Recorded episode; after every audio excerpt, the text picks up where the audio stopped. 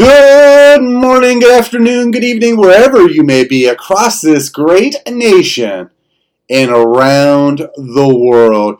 Welcome one and all to CourtsideHeat.com, the pod edition, if you will, baby.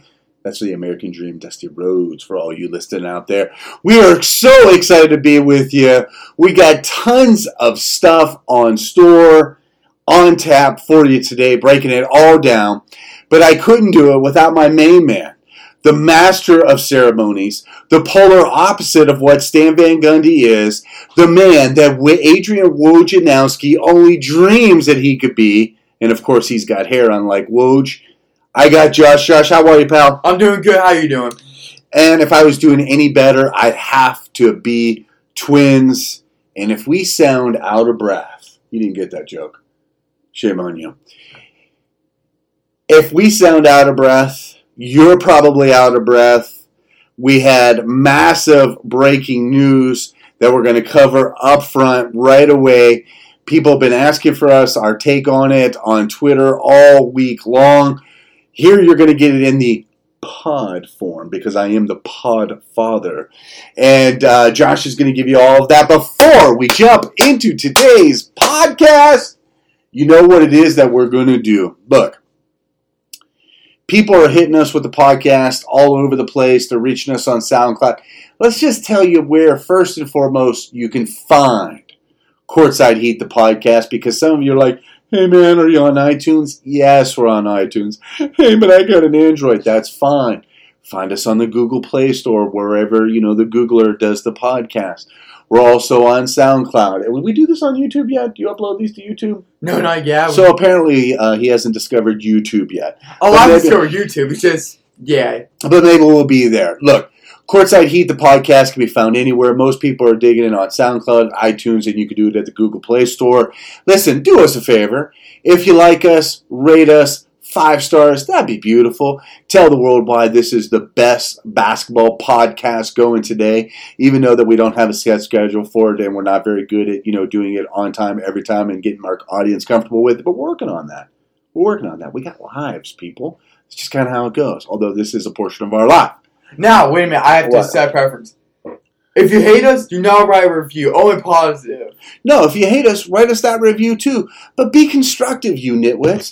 If there's something that you don't like, put it in the comments. Like, hey, I'd like to talk about Patrick Ewing's socks a little bit more. Okay, we can do that. Right? This is still a crowd-driven podcast. You, the fans, are driving the narrative. I'm with Josh, though. If you're just a troll being a troll, go troll somebody else. There's plenty of you out there. And as you all know, because how you found us everywhere was through the mothership, CourtsideHeat.com. CourtsideHeat.com is absolutely blowing up. The daily visitors, everything that we got going on, it's unbelievable. We got in-depth articles. We got videos. We got short articles. We got it all. And it's all happening at CourtsideHeat.com. But for those of you that can't sit there and read, we get it. We got you. Because we're all over social media as well. So we got some changes to social media. So listen up, pinheads. Obviously, you can find us at twitter.com/courtsideheat. You can find us on facebook.com/courtsideheat.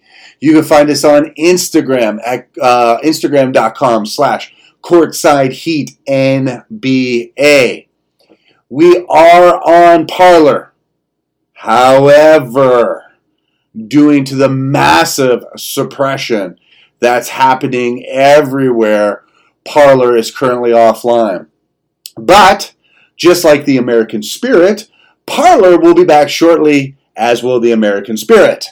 We are currently evaluating other social media platforms. I think we got to get wider. I think our audience is getting wider as our audience is leaving Twittergram, Instagram, Twittergram.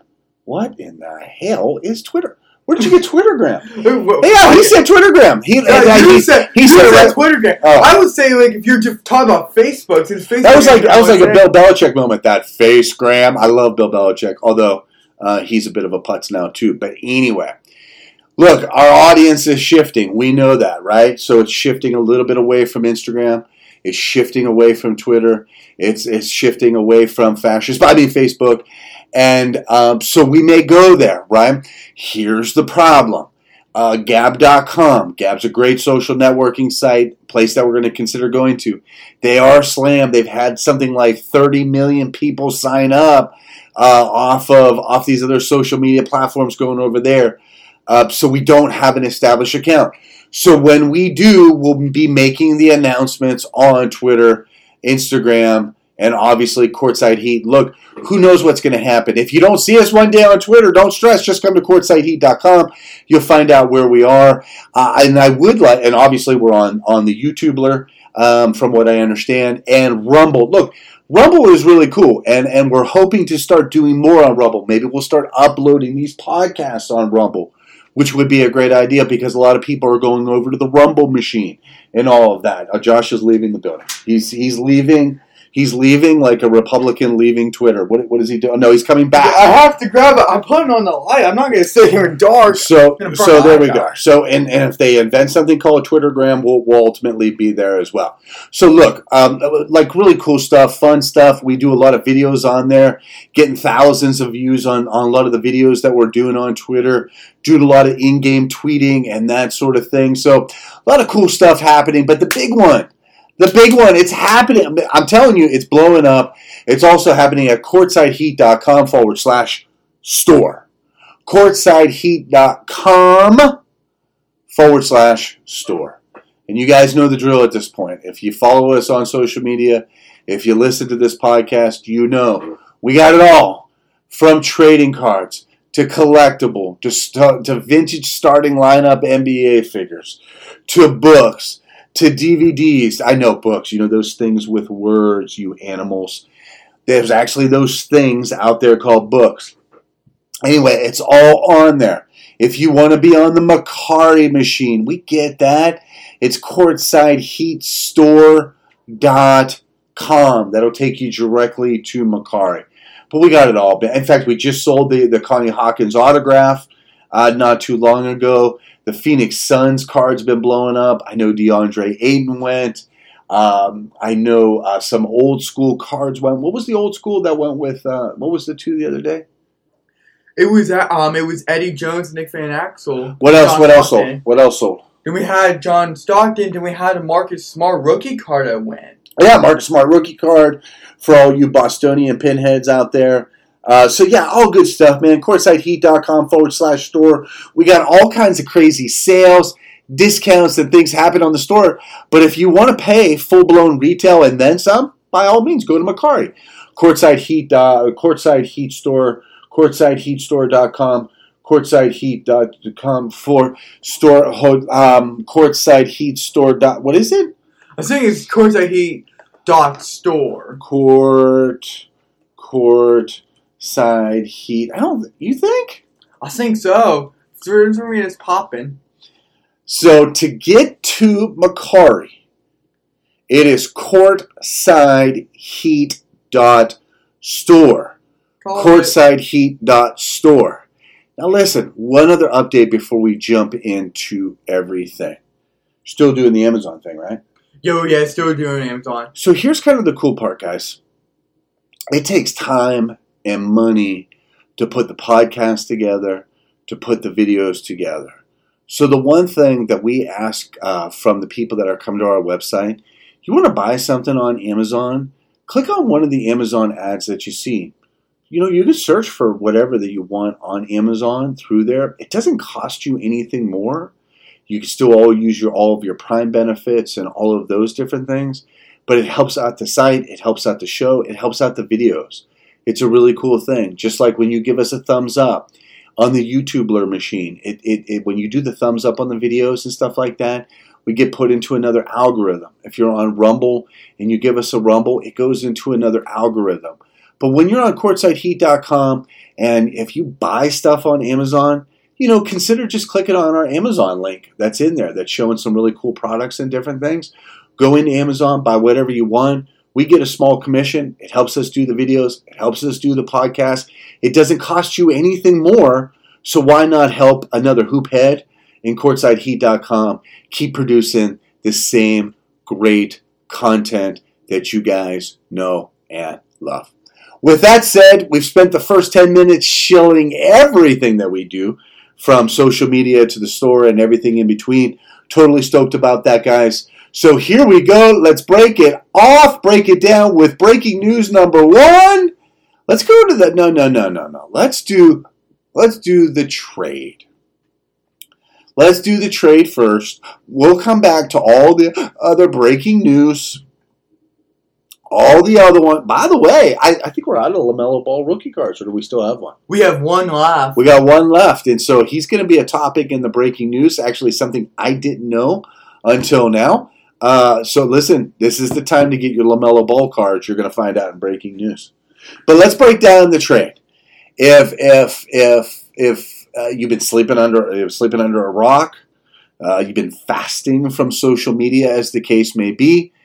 Plump James Harden has been shipped by the request of KD, and I'll talk about that in a bit, out of Houston in a blockbuster trade. But what's really interesting about it, not many people care. I'll also explain that. Josh, give the people the details of the trade, player movements, teams involved, and then I'm going to give you a little analysis. Lay it on the plebs. Yeah, cool. Okay, so this was a blockbuster trade, not only featuring James Harden, but before we get into the players, we had a four-way trade. We had the Nets. Cuatro for all of our Spanish-speaking friends south of the border. Cuatro. We had the Nets, Rockets, Cavaliers, and the Pacers. Of course, notable names like Victor Oladipo came out of this, Caris LeVert. So let's just jump into it. The Nets obviously gave up a lot to get James Harden. They gave up around, the Rockets in total got 4 first-round draft picks. Victor Oladipo, Dante Exum. And one of those was a protected first-rounder from the Cavs, right? Right. That's actually a pretty significant first-round pick. Sorry. Yeah. I didn't interrupt. Go ahead. When someone's protected like that, you're gold. That's a key piece. Yeah, that's a big piece. Go ahead. Yeah, then, of course, Brooklyn got James Harden. Cleveland got Jarrett Allen from the Nets. Taurean Prince. I'm saying Taurean Prince, however you say his name. Yeah. Was also from the Nets. Then Caris LeVert went to the Pacers. Now, there is something unofficial in this part, that Victor Oladipo and I believe Caris LeVert are unofficial to his trade because they need to pass their physicals first. Okay. So, yeah, that's a key part, but, yeah, this trade was huge. Not only for the draft picks, not only for the players, but there's blowing up now that in Brooklyn, you have now Kyrie, KD, and Harden. On paper, that is the new big three in the NBA. Yeah, first and foremost, let's break this down. First of all, Harden, who in his wisdom and business acumen was getting ready to launch a restaurant, which is getting crushed in reviews right now in Houston called 13, during a pandemic, right? So good stuff there. So we'll see how that restaurant goes. And the last place that James Harden needs to be is in a restaurant, right? Mm-hmm. Look, first and foremost, I think what this is going to do is this is going to take the handcuffs off of Coach Silas. Harden, on his way out the door, threw Silas and his teammates under the bus. When you take a look at blowing this thing up, and I'll be honest with you, I think they did a fantastic job, Houston, and navigating and getting what it is that they could. I think this is going to be addition by subtraction. I think that this has probably been a couple of years running. I think that that's why, probably why D'Antoni didn't want to be a part of the drama anymore. I think this is going to be good for Christian Wood. Look, everybody wants to play around all-world guys, okay? But This is good move for the Houston Rockets, believe it or not. I think ultimately they may be the winners in this trade. Let's talk about this from the Nets' perspective. First and foremost, when you go to the Vegas lines and you look at all the odds makers, they say that the Nets are going to come out of the East. I completely and categorically disagree. If anybody is going online, on a podcast, on a TV show right now, that can conclusively say that the Brooklyn Nets are the team to beat in the East are just simply making things up. Let me break this down for let me break this down for you, and I'll have you jump in. Is that okay? Oh yeah, fine. Okay.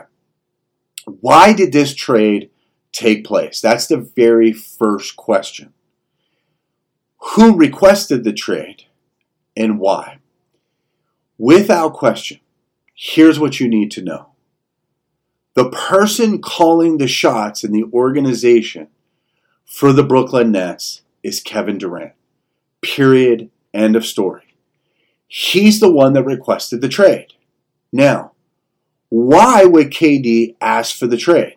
Because he wanted to put a big three together? Absolutely not. So here's why KD requested this trade and why the Nets acquiesced. Because he has absolutely, positively lost faith and confidence in Kyrie Irving. So the most non-talked about story that's taking place right now is why Kyrie Irving has taken personal leave from the team, going to parties with Drake, and traveling across Canada. Kyrie Irving, to his credit, signed a supermax contract. Well, what would tantamount to be a supermax contract? He's making $40 million a year. He simply doesn't want to play the game of basketball. Kevin Durant, who originally signed with the Nets, got hustled, right, by what he thought he was going to get in Kyrie Irving. Kyrie Irving is a sheep in wolf's clothing, okay? Or is a wolf in sheep's clothing. Sorry, so I said it the wrong way. So while KD is being an adult and coming off what could be a career-ending injury, right, coming back, thinking he's got his riding partner, his bro, that they can drive because they had the ancillary pieces in place to compete in the East and ultimately compete with LeBron and AD of the West. And if you think anybody's coming out of the West, until LeBron says otherwise, it's probably not happening. Okay? I know I broke my own rule, but I'm trying to have a serious moment. AD and the other guy, if it makes everybody feel better. So KD, for his insurance policy, while Kyrie Irving is talking about the earth being flat and the scam that is Thanksgiving and all of these philosophical ideologies that nobody cares about when it comes to KD, KD is just left the team. So here you have first-year coach Steve Nash, who prior to even the season starting, Irving says, we don't even need a coach because Kev and I are basically like co-coaches on the floor. That's red flag number two. The first red flag is when he said the NBA players shouldn't even play last season because of the fraud of the Black Lives Matter movement. That's me saying that, not Josh. If you want to send your hate tweets, I'd be happy to give you my handle a different day. So he didn't even want to play last year. He was called out by Stephen A. Smith and the other NBA players saying, hey, bro, you don't talk for us. Okay? Red flag number one. Irving's making $40 million a season, and he has no desire to play basketball. Now, understand what's happening right now. Could you imagine if the other guy in Los Angeles decided to take a sabbatical that nobody was talking about? What are the reasons? Where are the reasons? There are no reasons. He's gone. He just got fined, I think, $800,000 for partnering with Drake or whatever it is. Maybe it's 80. I have no idea what it is. It's a gigantic sum of money. I'm sure our listeners will correct me on that, and you can do that at Courtside Heat on Twitter. You know, hey, it wasn't 800, it was 80. But the fact of the matter is, now he's with and when he decides to rejoin the team because he's out there partying with other people, he's got to do a 14-day quarantine. The losers in this, believe it or not, are the Nets if they keep Kyrie Irving. Kyrie's a cancer, right? It was LeBron's fault, you see. Remember, when he was in Cleveland, it's LeBron's fault. Everything was about LeBron. He didn't want to play with LeBron. So he went to Boston, right? You got Tatum. You got all these guys in Boston. Boston is on the cuspice of really great things. Brad Stevens, players coach. Everybody loves Brad Stevens. Everybody loves Tatum. Everybody loves Margaret. Nope. It's all their fault. It wasn't Kyrie Irving's fault. So they get rid of him. Goes to the Nets. Gets his boy, right? Kevin Durant. Durant now sees, well, okay, it wasn't LeBron's fault. It wasn't the Celtics' fault. Oh, boy. Now, when Kyrie Irving's played this year, he's played quite well. When he's played, he doesn't have an injury. He's got a screw loose. There's something else there. If I were the Nets, I'd unload him ASAP. And to my knowledge, and Josh can check this, I don't believe he doesn't have a no-trade clause in his contract. Will you check that for me? Yeah, I'm looking at it right now. So now, first-year head coach, this Steve Nash, great player, MVP player, Hall of Fame player, has been he's not – look, this organization isn't the Miami Heat.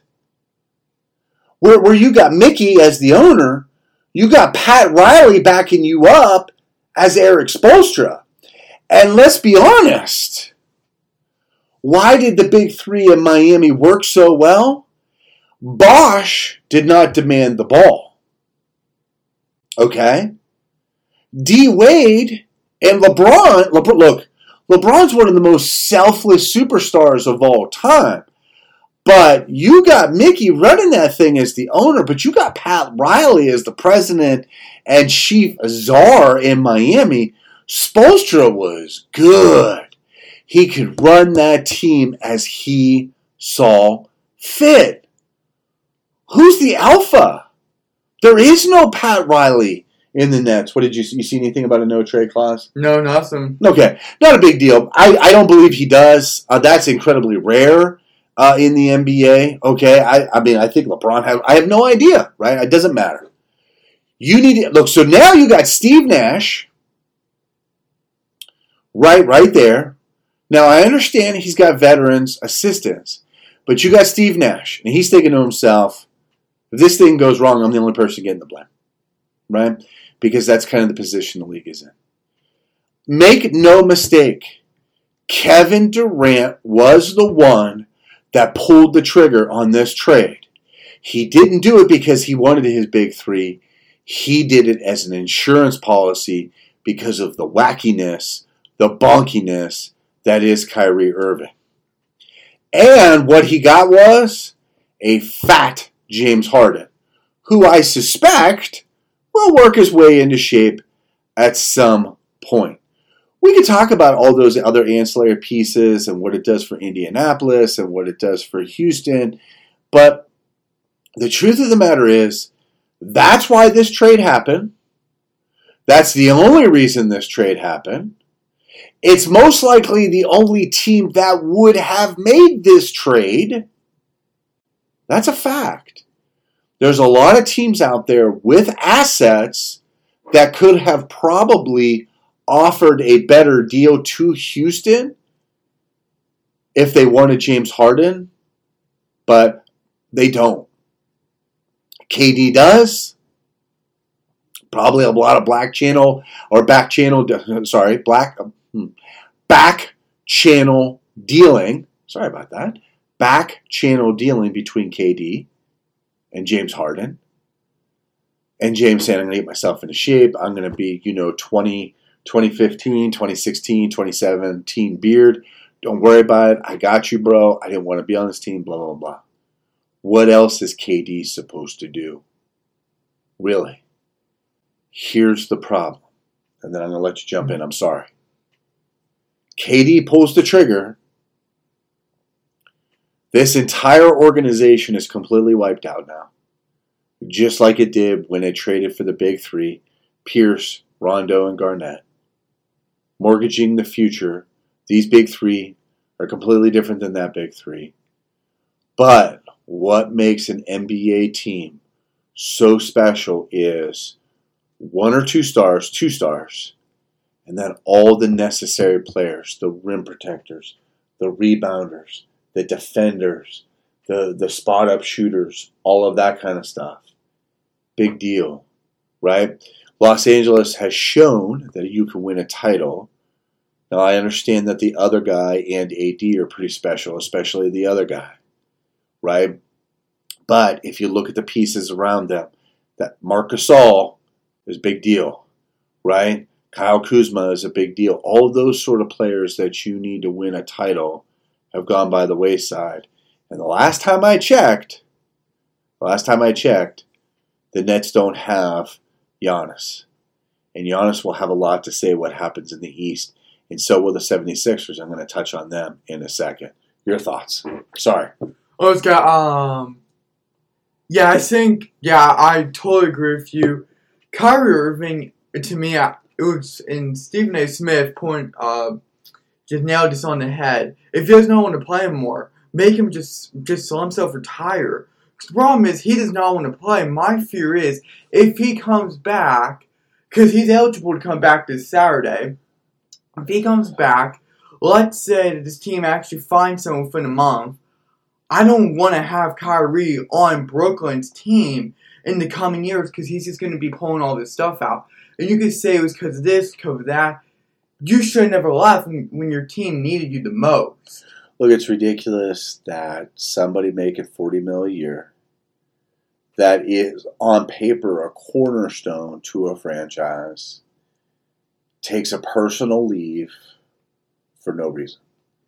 I'm floored that's not a bigger story than what it is. That tells you a lot about where the NBA is in the sports lexicon world, I suppose. But could you imagine back in the 90s, if Jordan took a couple weeks off, and I'm not comparing the two, and I understand Rodman took a couple days during the Bulls dynasty to go party out in Vegas till Jordan came and got him. I get that, but we're talking about two completely different things. Could you imagine if Bird or Joe Dumars, right, or Dirk Nowitzki, right, or back in the Phoenix Suns days, like if Amari just said, hey, I'm good. I'll see you. I need some time away. It's a huge deal. I'm with you. They need to trade him. They need to trade him now. What does all this mean from a team perspective? Look, KD is so good that he can still get 32 points a night taking 16 shots. He'll get to the line. He'll get his. But the only way these other two score are ball dominant. That's just a fact. Harden is ball dominant. Kyrie is ball dominant. It begs the question. I mean, why not re-sign D'Angelo Russell? You could have KD, Harden, and Russell. I don't know. Maybe there's something more to that guy. The Nets didn't want him. Golden State didn't want him. And I don't really know what he's doing at the Timberwolves. It really doesn't matter. But, look, I like it because you and I have something to talk about, this train wreck and this social experiment, for the next few months of what's going to be happening. But can I tell you who the happiest guy in this whole thing? Who do you think the happiest guy in this whole trade thing is? To me, it would be Harden. No, it's Ben Simmons. So if Harden this, I could be the happiest guy. Happiest guy in the NBA, and here's why. He knows that's his team now. That's Simmons and Embiid. That's their team. He doesn't have to worry about that Harden thing hanging over his head like it has for the last 4 or 5 months. They brought in Daryl Morey. They brought, they did all this, and that thing was out there for a while, right? I mean, Morey and Harden were as tight could be. I don't know if Doc kiboshed it. I don't know if it was the owners, the guys that own Fanatics. They own, the 76ers. But Ben Simmons right now is the happiest guy in the NBA because he knows that this is his team, his and Joel Embiid's team. And he doesn't have to worry about is Harden coming, am I going, where am I going, what is this going to look like? I think Doc Rivers is the right coach for Ben Simmons. I think he's the happiest guy in the NBA. I think he's relieved. He's not going to be a part of this soap opera. He doesn't have to worry about it anymore. I think it's a big deal for Ben Simmons. Yeah, because since we're talking about that, the 76ers has reports coming out where this close to trading Ben Simmons as one of the assets. This close. The only thing that's caught them was the Nets. But he was that close getting traded, and that was the scary part. But here's the thing. I think that would have ruined the 76ers for years to come. And this isn't me picking on the Beard. I don't know where the Beard's head is at. I don't know why the Beard got ballooned so big. I have no idea. Maybe it's his way to try to force himself out of Houston. I don't know. Just like you were talking about Barkley. What were you talking about with Barkley? The same situation with Barkley. He didn't want to go. He didn't want to get drafted to Philly, so he was trying to put all of his weight by going to restaurants, eating out, getting as fast as he can so the team wouldn't get him. Ironically, it didn't work. He stuck. Right, and it was probably amazing, right, that he went to the 76ers. That's where the legend of Sir Charles, really started. So, look, there's going to be a lot to come. We can dissect this. We wanted to give you a different approach and an angle to the trade of this is who made the trade, this is why the trade happened, and it has nothing to do with the big three. If anybody tells you otherwise, they simply don't really have a pulse of what's happening in the Nets, in the NBA, and the dynamics of the psyches of that team. So anything else you want to pile on with this trade? Or? Yeah, what I was just about to ask? Yeah. I think the reason why this Kyrie Irving's not a big name right now in the headlines, because they know he's nothing. Kyrie's actually pronounced something that's interesting. The Cavs, he was as great when he had Kevin Love and LeBron James around him. Why did he not stick with Boston? He knew he couldn't be there. Everybody else was going to outmatch him. He was not going to be the dominant part, the dominant voice in that locker room. That's why he went over to Brooklyn, because he's like, that's why he made the comments about Steve Nash. He doesn't want a dominant voice. He knew he needs somebody to carry him, then talk trash about him, just to get his way to leave. That's what he did with Cleveland. That's what he would do with Boston. Yeah, again, there's obviously a lot more to the story.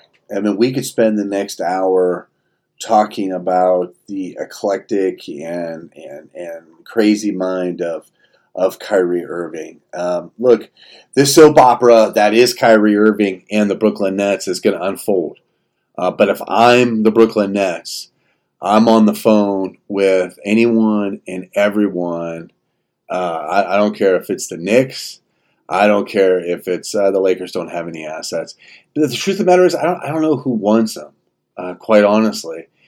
He's become toxic. He's become toxic with GMs and with owners within the NBA. So, look, you're right. He wants to be the alpha. The problem is he doesn't know how to be the alpha.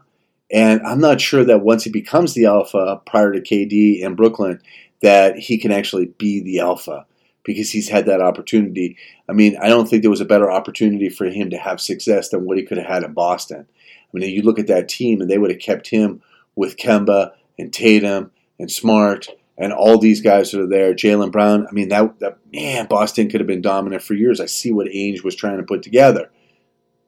Now you see what you can see, right? So, look, I mean, it's like I said, it's going to be an amazing little soap opera. It'll be something to watch. It'll probably be something that we talk about pretty consistently here on CourtsideHeat.com, the podcast, and really cool stuff. Let's jump into the other breaking news. Number 2, what you got, Josh? Okay, so I'm going to combine this one since it's of 2 Wizard players. Okay. So, besides the Wizards' trash record, more bad news. As we already know, Thomas Bryant is done for the season with a torn ACL. And this is not the way the Wizards wanted to go, because he was actually picking up speed, actually helping his team out on the court. He was rebounding, he was stopping, he was playing offense, defense very well, and that just came to a halt. Also, Russell Westbrook has been dealing with a quad injury that will make him be reevaluated at the end this week. Not something you want to see heading into this. So that means that Otto Porter's your last hope. But you're saying he's been getting 30, 40, 50, 60 plus games. Who's Bradley Beal? What are you talking about? Oh, I mean Bradley Beal. Wait, yeah. Where you go, insider? Yeah, Bradley Beal. Yeah, Bradley Beal, yeah. Well, you kept calling James Wiseman Larry Wiseman. We'll talk about Larry Wiseman later. No, look, you're spot on. I'll tell you what, he's in a hot seat right now, Scotty Brooks. Scotty Brooks, the head coach of the Wizards. You know, he had a nice run in Oklahoma City back in the day. They let him go. I'm not sure that Washington was the right landing spot. I can understand why it was so attractive when he took the job, right? You had a non-injured John Wall. You had a young Bradley Beal. Man, those are two great cornerstones. Obviously, that didn't work out. John Wall's over in Houston now. Going to be teaming up with Christian Wood, Victor Oladipo. I really kind of like what Houston's doing. Bradley Beal, Russell Westbrook. Look, I don't know, but I know this. This could be Scotty Brooks could be one of the very first coaches fired this season. Something to keep your eye on. As things go. All right, breaking news number 3. What you got? Okay, here's a little appreciation for LaMelo Ball. This is record-breaking as he is the youngest player in NBA history to average triple-double in a game, as he's just beating out Markelle Fultz and to do within 177 days. Yeah, prayers up, Markelle Fultz, man. Was really starting to put some things together. Injured, done for the year, you know, that whole thing. Look. That's what you're going to get with LaMelo Ball in his rookie year, right? You're going to get feast and famine. You know, his debut, nothing. And then he gets a triple-double.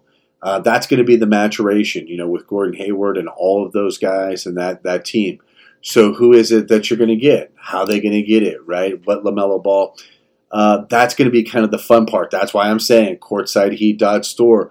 We got one LaMelo Ball rookie card left. It makes sense to get there.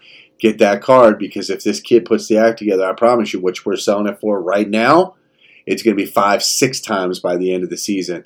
Yeah, it's kind of a cool thing. I mean, that's what you get. That's what you get with rookies. That's what you get with rookies that have really no hardcore college or semi-pro experience. You're going to have feast or famine. That particular day, 177 days, making him the youngest player in NBA history to get a triple-double in a game. LaMelo Ball, good work out of you. Breaking news item, next one. Okay, this is something that happened last night during the Warriors game when we were covering it. Nurkic of the Portland Trailblazers has suffered a fractured right wrist injury that'll force him to be out for 8 weeks. Yeah. Huge blow. Yeah, huge blow. You know, look, like everything else, right? Each team has to try to figure out how they're going to navigate injuries. Some are more severe than others. Some can cripple an entire team for an entire season, right? Portland should be okay, right? They still have the stores. They still have the things. 8 weeks, a long time. But, yeah, he'll get better and get back at it. Do we have any other breaking news? Final one of the day, and this is for two players that won player of the week for week 3 of the NBA. Mm-hmm. It is announced for Jason Tatum and Luka Doncic. Yeah, one player of the week for week 3 of the NBA season. Luka in the news recently. Paul Pierce, Boston Celtic great, as everybody knows, came out and said that he thought that Luka Doncic was the most talented overall player in the NBA. Geez, what could have been for our Phoenix Suns. Taking Doncic over DeAndre Ayton, you wouldn't have had to make the Chris Paul trade. I think it would have been something pretty special, Booker and Doncic, but that's okay. We got our guy in Ayton, and he's scoring 10 points a game. But yeah, Luka Doncic, I mean, listen, I think he's the next big thing that's already here. I hope Kristaps Porzingis really can get back into form. I like to see, even though I'm not a Cuban guy, I really like to see what those guys could do together. Very cool. Jason Tatum, I mean, he's an all-around stud. He will be for the next 10, 15 years. You can go ahead and put him in the Hall of Fame. And, yes, I did say that. All right. Topic number, and listen, I know, guys, we covered a lot with that trade. Earmark what I said to you and what Josh said to you about why this trade happened and all those different things. We spent a great deal of this breaking news section. I don't know how long, but that's about as deep of a drill down to this trade. I'm sure Josh is going to be doing a lot on social media, maybe cutting this up, not full podcast, but doing this in snippets. You know, share this with people. You think you got people that know the NBA. If they really understand who made the trade, why it's happening, and what you need to see next, you need to break down that or listen to that 15 minutes over and over again and get fans of the Nets and KD and all those guys. Are really the reason why this is all happening. So let's go off to the other section because we've been promising this. You wanted to do what? I wanted to review the NBA draft. I did it. The NBA draft happened a long time ago, but this is going to play into some questions we have for these players at the end of the season. What could happen with them? Yeah, no doubt. So we're going to break it down for you. We're going to take... I don't know. You want to take three guys? Let's take three guys. Let's take top three picks in an NBA draft. Yeah, let's break it down with Anthony Edwards, James, don't call me Larry Wiseman, and LaMelo Ball, the aforementioned triple-double guy. Let's kind of break it down. And Josh, you break it down for us. Let's start with Anthony Edwards, and let's talk about where he's great, where he's bad, and take it from there. Okay, perfect. Let's jump into it. As we know, and he's the number one pick in NBA draft, went to the Timberwolves. Perfect. This dude's physicality and height is a major part of his game and a major factor of him being the number one pick. He is amazing when it comes to attacking the basket, getting inside and matching up against someone bigger and or taller. He's a great fit for this team, great fit for their offense. Imagine this. Imagine D'Lo, Cat, and Edwards. They're going to be a deadly offensive threat to his opposing team's defense. Because here's saying you can have Cat on the down low, D'Lo shooting and nailing explosive threes and jumpers, and having Edwards hand 12 to 15 feet jumpers and just using his strength to the rim. Now that's pretty impressive. Yeah, but some of these stats in the last three games, my man, not so good. Last three games, but hold on, I have to say, Cat is experiencing wrist injuries. He's not been on the team. This Timberwolves... You're the number one pick, my man. You're the number one pick. Rookies have their up and down game. Number one pick. Go ahead. Keep going. I understand. He's 19. I get it. Yeah, it's like Zion with his growing pains. I know. Zion. He's got much bigger problems because of Stan Van Gundy. Yeah, there goes that man's career. But yeah, that what he has to offer. Now, all the Anthony Edwards fans will be hating on me for now criticizing all of his weaknesses. Okay, terrific at being a shooter. We saw that during his college days, and even though he's having his rough spots in the NBA now, he's still a great shooter. But the one thing he struggles on and is pretty decent at is being a playmaker and a passer. He, since being in college, he's only been averaging 2 assists per game. He's not a big passer. No, he's a shooting guard, right? So that's why. That's why, but still, I feel as though you have to be more explosive and be more all-around type player. That's great, you're going to be a shooter, but you also have to be a better playmaker. Well, you got to be a better shooter. Hold on a second. So let's just take December 26th against the Jazz. He had 22 minutes, 18 points, 8 of 12 shooting. That's by far and away his best game as a pro, was his first game. The Lakers, 29 minutes, 15 points. You're like, okay, 15 points isn't bad. He went 6 for 21 from the field. He shot 27% or something crazy. Then he goes to the clip joint, 25 minutes, 12 points. Wizards, 26 minutes, 17 points on 7 to 16 shooting. Then he completely disappeared against the Nuggets, 23 minutes, 5 points. 2 days later against the Nuggets, 26 minutes, 15 points. You're like, oh, that's okay, but that's on 6 of 19 of shooting, 1 for 7 from 3. Yeah, and that was one of the notes I had down there about his shooting, like his inconsistency. Wait a minute, though. 1-7, January 7th, he goes to the Trailblazers, plays his most minutes at 31 minutes, has 26 points. You're like, hey, 26 points. He was 9 for 21 shooting. That's brutal. Spurs, he had 13, and then he threw up a goose egg on January 10th, 0 for 8 from the field, 0 for 2 from three-point. He's not getting to the foul line, obviously. 18 minutes, 0 points. He follows up that horrible performance, 17 minutes against the Grizz. 2 points on 1 for 6 shooting. So if we're going to talk about the weaknesses, this lies into what you're saying. Sorry, go ahead. Oh, it's okay. And that's very valuable what you're saying, because it's not what you're supposed to expect out of a number one pick. That's Markelle Fultz's play right there. No. Okay, I'm sorry. He's a little better than Markelle Fultz. Markelle. But yeah, going off the shooting, confidence. He'll take it from anywhere.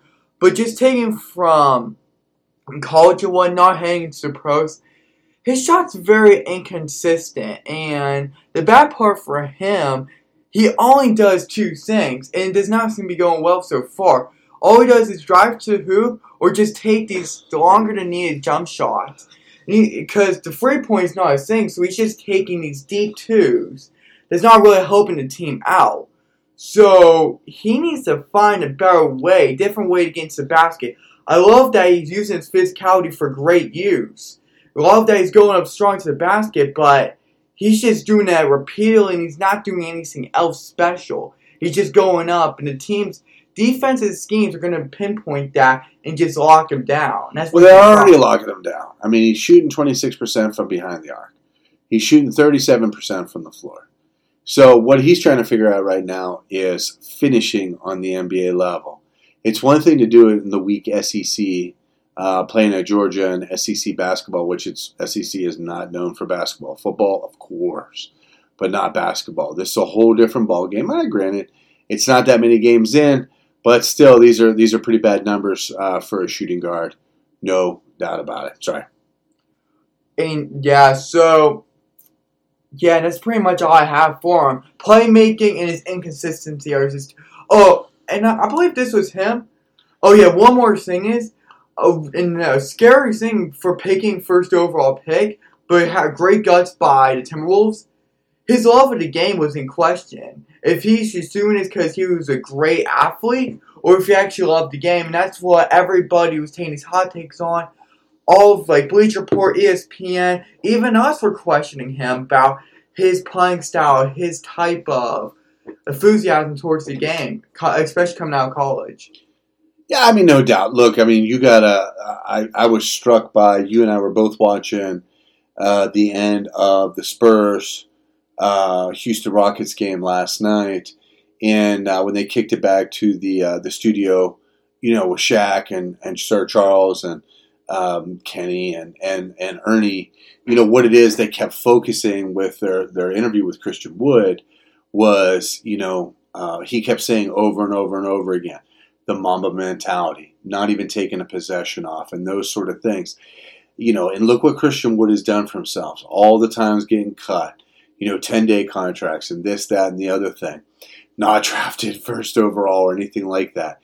It's really hard. Now, I'm not saying that's going to be Anthony Edwards, but boy, you want to find that sort of mentality out. It's just the striking difference in the attitude, the passion, the love, the desire of a Christian Wood. Look at the mindset between Christian Wood and Kyrie Irving. Right, I mean, Anthony Edwards is what? I don't know, 10, 12 games in. I have no idea how many games in. It's not many. Right, that's going to play itself out for the love of the game and how he won. Now he has to work. Right, so everything that Josh was talking about as far as, the shot and this and driving the hoop and getting better and his mid-range game and this, that, and the other thing. Your natural athleticism in the NBA only gets you for so long for so far, right? It's how much are you willing to work? What are you willing to do to commit to the game to becoming that player? Are you going to be a one and done in the sense of you're a first overall pick but you're out of the league in 6, 7 years and you were on 4 teams? Or are you going to be that guy that's going to evolve? Does that mean Anthony Edwards is going to go to the Hall of Fame? Nope. Does that mean he's going to be in the bus? Nope. But there's been nothing. There hasn't been that highlight moment yet, that wow moment yet from Anthony Edwards. And he has that advantage right now, right? He's playing with Ricky Rubio. And what did Ricky Rubio say earlier in the year? These guys are going to have a problem. They're playing selfish basketball. They're not learning how to play the game. And that's coming from a veteran. He knows what he's doing. So obviously, there's a lot of things that have to get worked out. Saunders has got to get it worked out there. Cat's got to get it worked out. That whole thing. So, yeah, man, great breakdown of Anthony Edwards. Love what you did there. I think you're spot on. It'll be interesting to see what we should do at the end of the season is kind of, grade that top 10 again and see who did what, who was the breakout player, who was the biggest disappointment, and all that kind of stuff. But let's break down number duels. And that would be James, don't call me Larry, Weissman, out of the University of Memphis, home of Penny Hardaway. What you got? Okay, perfect. So as we know, James Wiseman went to the Warriors, and so far, not looking bad. Especially when we were watching that game yesterday. He had some moments, he had some buckets. But the thing I love most about him, besides his strength, athleticism, and height that all work together for Wiseman, he's like a beast in transition, and he's a lockdown center. Because what we noticed in college, he loved blocking those shots. He filled those gaps on defense. He was breaking down those guards and shooters coming to the lane. Shot blocking was a key for him. Plus, protecting the rim and rebounding was on fire. He was playing like a madman when he was playing high school, college, even leading up to here. And here's the thing: not many big men can do this, and this is very impressive.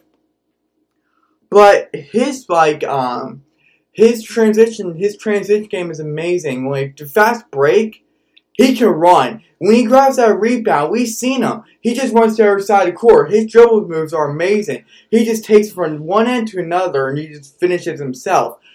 That's something most 7'1" big man that is a true center that's trying to evolve his big man, especially as a rookie, does not do very well. But he's doing it amazingly. Yeah, I mean to kind of touch on your point. Well, first of all, Larry has to have his body evolve. He does not have a center's body. He does not have a center's physique. You got to play 82 games in the NBA. They've played a handful. So when you're talking about centers, there's a big difference, and compare him to DeAndre Ayton, right? These are two completely different players. Ayton's not going to be out on the break. Ayton's not going to be able to play transitional defense. Ayton doesn't have the handles that Weissman does. Weissman, he's going to be what they call a hybrid center, right? He's not your prototypical center. Yeah, he can play a little defense.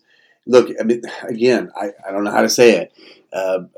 There's a big difference when you're going up and shot blocking at a mid-major in Memphis. Well, they're not a mid-major, but Memphis, right? As opposed to LeBron coming down the lane, right? Big difference. Or Zion coming down the lane. Or trying to stop Kawhi or Paul George or any of these guys.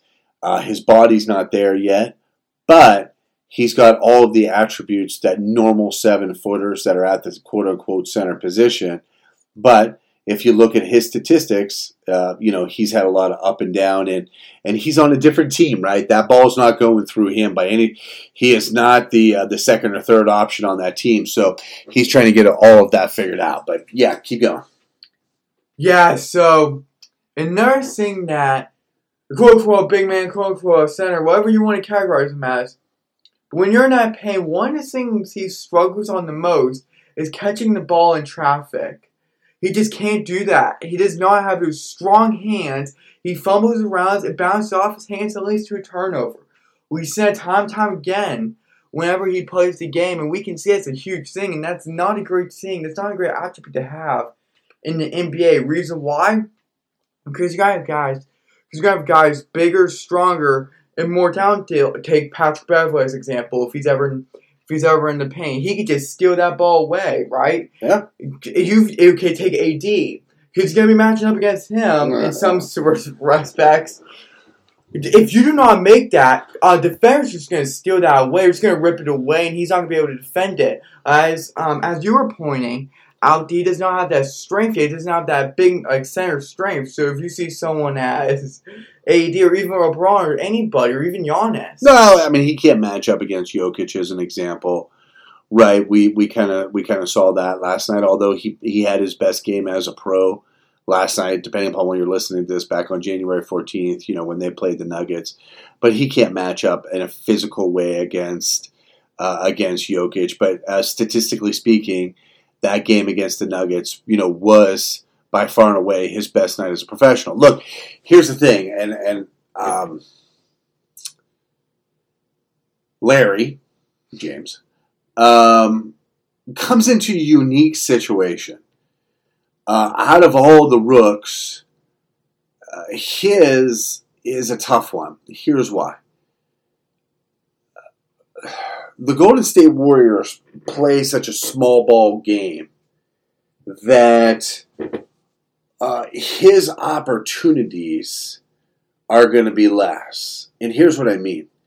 Even Kelly Oubre, the veteran, is struggling in the Golden State Warrior offense because they're asking him to shoot the three and he doesn't shoot the three. It's going to be important for Kerr to understand what Wiseman does and does best. The offense still flows through Steph. And then next year it's going to flow through Steph and Klay Thompson, right? And then as a new big man, you're still sharing the paint with Draymond, right? Draymond's been there, done that. He's not an offensive threat, but he's down there doing that sort of stuff. And then you kind of got this other additional hybrid that you're dealing with in Andrew Wiggins. It really depends on how this – look, the one thing that he has to get better at is becoming a defender. Last night of the 14th against the Nuggets, as an example, he looked completely outclassed on the defensive end. At 7 foot tall, only grabbing 5 boards, not good enough, right? 18 points, 5 rebounds, 2 assists, that's fine. 1 steal, 2 blocks. 2 blocks is great. He's been averaging darn near 2 blocks a game, which you pointed out. He's a rim protector. That doesn't sound like much, well, you don't know much about the game of basketball. Averaging almost 2 blocks a game is a big deal, right? He's just got to figure out the offensive flow. And I understand that's what everybody's looking at when they start looking at what's his stats, right? First of all, he's shooting 48% from the field. As a rookie on that team, as quickly as that ball goes and everything going through Steph, that's a really good field goal percentage. Is he putting up big numbers? Nope. Is he going to have clunkers like he did against the Indiana Pacers? Of course. But the truth of the matter is, he's going to be figuring it all out because this offense, everything ran through him in Memphis in the very little period of time. So you got to remember, this kid played in high school. He played, 2 games at Memphis? Now coming, so this is basically, straight to the pros from high school sort of scenario. He couldn't even participate in practices because of the ineligibility problem down in Memphis and Penny Hardaway and the recruiting and all that. So he doesn't have that same pedigree per se, although Anthony Edwards didn't play a lot of college ball, but he played a lot more than James Wiseman. Yeah, he deserves a little bit better rope in figuring it all out and then figuring out what his body type is going to be and all that kind of good stuff. Yeah, I agree, because it's going to take time, especially a hard play down in Golden State because, of course, Steph would know, Draymond would know, all of the stuff that goes down there, how Kerr wants them to be, because they've always been that way. Yeah, I mean, look, this draft didn't have those wow guys, right? So this is a really, really, really difficult draft to understand. But let's jump to number 3, my man. Okay, perfect. Final one, the 3rd overall pick, LaMelo Ball, RSN Records. Let's get into it. It was drafted by the Hornets. Okay, this man, LaMelo Ball, has tons of creativity in the way he passes, in the way he just plays. This up-and-coming talent for the Hornets has a knack for creativity. He never does the same movement, never the same play style, never the same motion, or even the same shot possession twice, meaning everything he does in every single different possession is different. Case in point, if the defense comes to LaMelo with the same coverage on two different possessions, LaMelo will show two different ways of being the coverage and driving to the bucket. We see it a lot when he was playing in NBL, one of those foreign leagues down there, bypassing college. And we just seen all the creativity that he had in it, passing the ball, getting teammates open, driving to that hoop, not afraid of taking that shot and seeing the court and the awareness to have and see everybody around him. Same with passing. Passing for him is amazing. Again, his cleverness with passing happens always. It just does. It's just look at the highlight reels. It's incredible to see what he does in the past. It makes his teammates better, makes him better, and honestly, the stuff he pulls out of his bag of tricks is just incredible. The core vision and awareness he has, that's just something many rookies early on, within 10 games or so, that's amazing to me. And that's, he's going to keep getting better. You're high on LaMelo. That's not where you were a couple podcasts ago, my man. No. I'm high on the creativity and passing. Wait till I get to the weaknesses. Oh, okay. Gotcha. So, Rick, did you want to say anything about his strengths, or do you want me to go right into the weaknesses? Yeah, let's get to the dirt. Go to the weaknesses. Okay, perfect. LaMelo, no matter how creative or passing talent you are, or how confident you are, or what LaVar says about you, your jump shot, your shot is broken, weird looking, and it gives him inconsistency and poor averages. Case in point, he pushes and shoots the ball with force of both hands. I don't know many players in the NBA that has high success rates with those type of shots, with those types of jump shots. Here's the thing. You could be averaging 92 points a game, these career highs, these wow. Say 92? Yeah, 92 points in the game. Okay. But here's the thing. That's all well and good. But you have to remember, you might be like, why are you smashing on his 92-point game? He was never in a real league. That's not what college was. He was in a byproduct of foreign league. It's just choppy, it's sloppy, it's inconsistent. He's a great ball player. His ball handling skills are amazing. But his shot, he's too inconsistent. He has to be pulling up all these shots just to get like 3-4. And they're not that good. We can see that the productivity levels, how many he's putting, it's just catching up to him. He needs to change it. And my fear is... Well, wait a minute. Out of the top three picks, he's got the best shooting percentage. But here's the thing. Go ahead. You can't have this broken shot. It's not going to catch up to him in a year. Teams are going to figure him out. If he does not adapt to the NBA and how to adapt and make his shot better, he's going to fall apart. But now, I'll try him this. He's a passer. He's a passer, and he knows. And the thing is, not to catch myself off guard mid-sentence, but he's a passer. We all know he's a passer. And that's what making him so successful right now, why he's not taking a lot of criticism. Because he's able to act on that ball, pawn that ball. But he's averaging 6.3 assists. Right. I'm crediting him on the passing. You can talk about the shot all you want. Lonzo's shot is kind of ugly too, but so was Bill Cartwright's, and he, last time I checked, he's in the Hall of Fame. Different points for Bill Cartwright. He was playing around an elite team, and the last time I checked, he was on Michael Jordan's team. The Hornets want this point guard, this guard type of Mel to lead this team, and if they want him to lead this team, you're going. Listen. First of all, he has the best stats of anybody in the top 10 of this draft. Number two, he's made the Hornets relevant. Number three, he's got a couple games over double-digit assists. He's got a couple games nearly 10 assists at 9, okay? He doesn't have playmakers on that team. Well, I'm just saying. So wait, wait. No. If LaMelo Ball, say we're on the Timberwolves, his numbers would even be better. But here's what I'm trying to drive at. Yeah, that's what I'm trying to get at. If he was this great shooter that everybody thought he was, why is he not putting up these huge... He's not a shooting guard. He's a point guard. But here's the thing. If he was what he was in the NBL, putting up all these crazy games... But he's a point guard. No, you're missing what I'm saying. If he's bringing over the same shooting, the same motions... But that's not why they drafted him.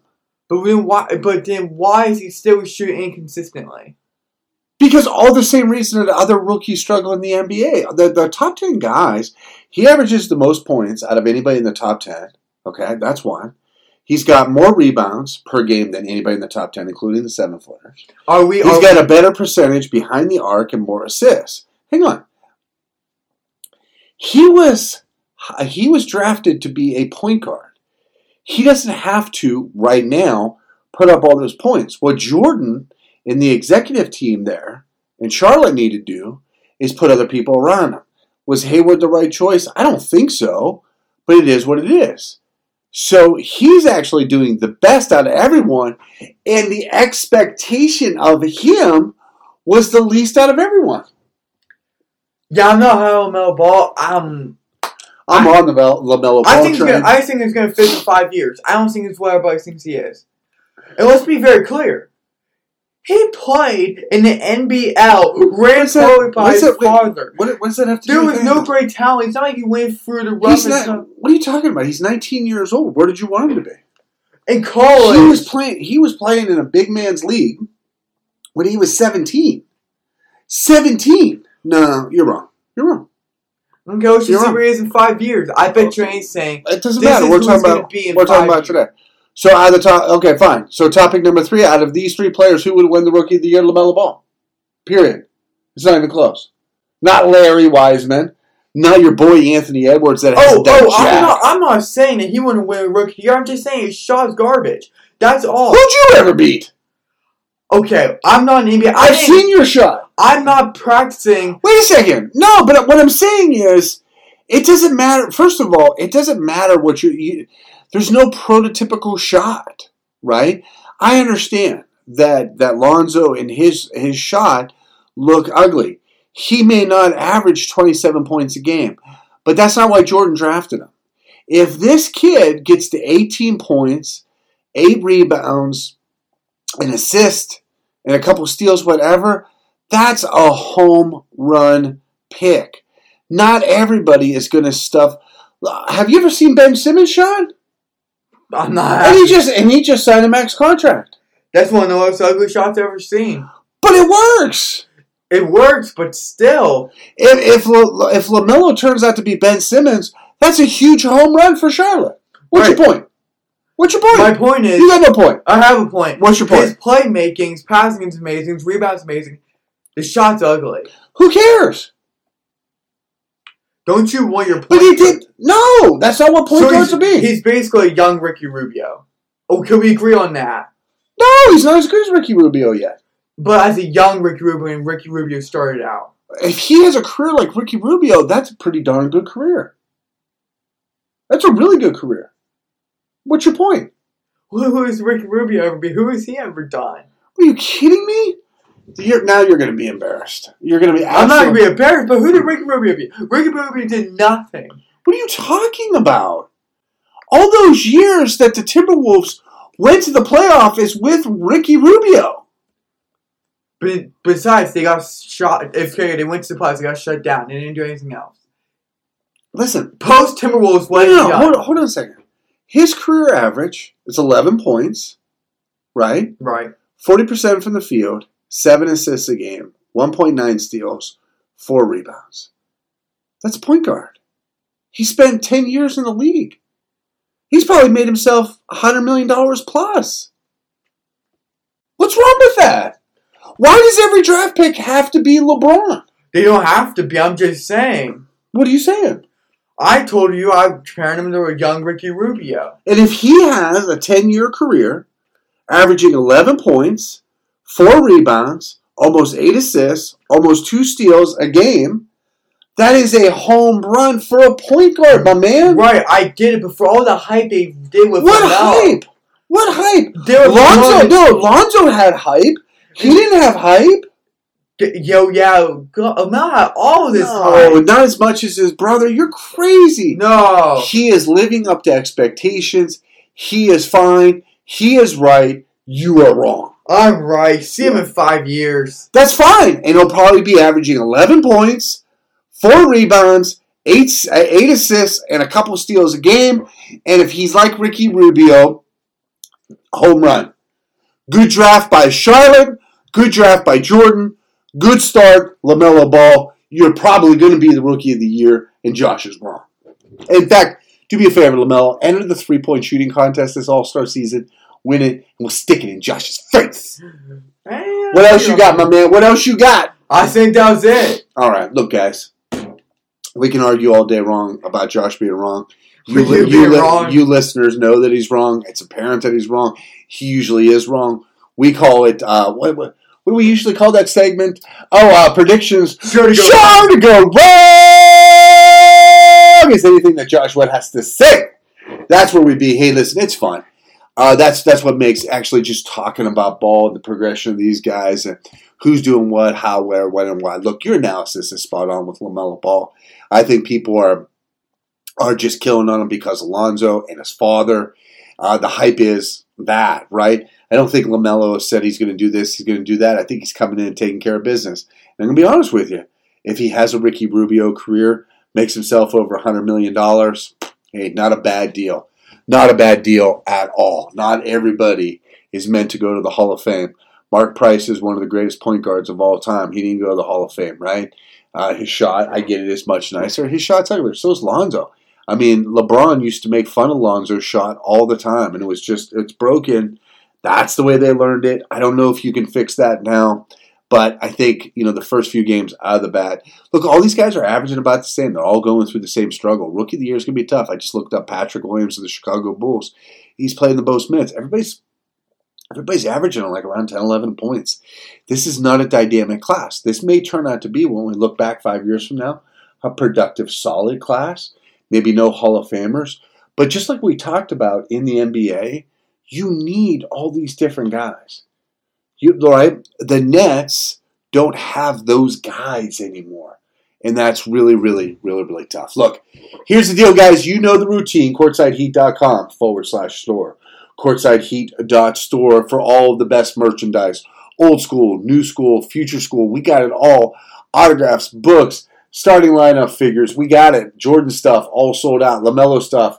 Soon to be sold out, but we got some sick merchandise. You can do it from Mercari, CourtsideHeat.store. You can do it from the website, especially if you like saving money, getting the best gear, CourtsideHeat.com/store. Right? Retweet us, promote us. We're all over social media, Twitter.com/CourtsideHeat, Instagram.com/CourtsideHeatNBA, Facebook.com/CourtsideHeat. More social media places to come. Get the coolest videos from Dominique, Michael Jordan, Kobe. Listen. Everybody listen up. Got a great Kobe story right now happening on CourtsideHeat.com. Go there, read it, deep dive. We're coming up on the anniversary of his death. There's going to be a lot of stuff out there. Josh put an amazing piece together on Kobe. We got great Kobe videos, I think, on Rumble and YouTube. I know it's definitely on YouTube. You'll also find it on our Facebook page. Guys, find us on YouTube.com/CourtsideHeat, NBA, or I'm sorry, Rumble.com/CourtsideHeat as well. We're pretty much owning Rumble in the terms of basketball. We're on Parler. Guys, I don't know when Parler will be back, but hopefully we'll be back sooner rather than later. We're going to try to get some on other platforms. Check us out on social media there. Any last word for the plebs? It's going to be a crazy ride this NBA season. Most notably because more than 14 games that I've been keeping track has been postponed or canceled due to safety protocols, which is not helping anybody. If you're a rookie, veteran, anybody. So it's going to be a crazy ride. Keep your eyes out on these top three draft picks. They're going to be interesting. What else I want to say? You want to say something else you're wrong about? No, I'm right about. Okay, go ahead. Also, Tyrese Maxey from the 76ers has been averaging 11 points, too. Free rebounds and free assists. That's why I've said everybody is basically putting up the same stats. They're having the same productivity. It's really there's no breakouts. There's no massive failures. Everybody is just kind of mediocre at the moment. And I don't mean that as a negative thing. It's just it is what it is. I mean, I remember when Christian Laettner was the third overall pick to the Minnesota Timberwolves in his rookie year. He had 18.7 rebounds a game, and everybody was already labeling him a bust. I'm like, really? So perceptions have changed, and I think the expectations of some of these kids, this was a young class to boot. But to your point about Maxey, everybody's basically putting up the same stats. Right. Now, there's one draft class I want to go back within the past 5 years. Yep. The 2017 draft class. We can all admit Luka Doncic and Trae Young. Yeah, you can't beat them. I don't know about Trae Young. No. I don't know. Yeah. And everybody's like, Trae Young's better than Luka. Luka was the pros in EuroLeagues, and even now, he's captivating this league. Yeah. I think Trae Young is a totally different discussion for another podcast. Maybe we could talk about him in our another podcast episode, talking about the season. I don't think he's turning out like the cornerstone franchise piece anybody was thinking of. We'll see. We're going to debate that another day. So, for now, in between all of the NFL that's going to be happening in the divisional playoffs, squeeze in some basketball, have a little fun. Join us as we argue going back and forth. I'm usually right. He's usually wrong. That's how it is in every aspect of our lives. Until next time, he is Josh. I am Jason. This is Courtside Heat, the podcast. We'll see you next time. Take care, everyone.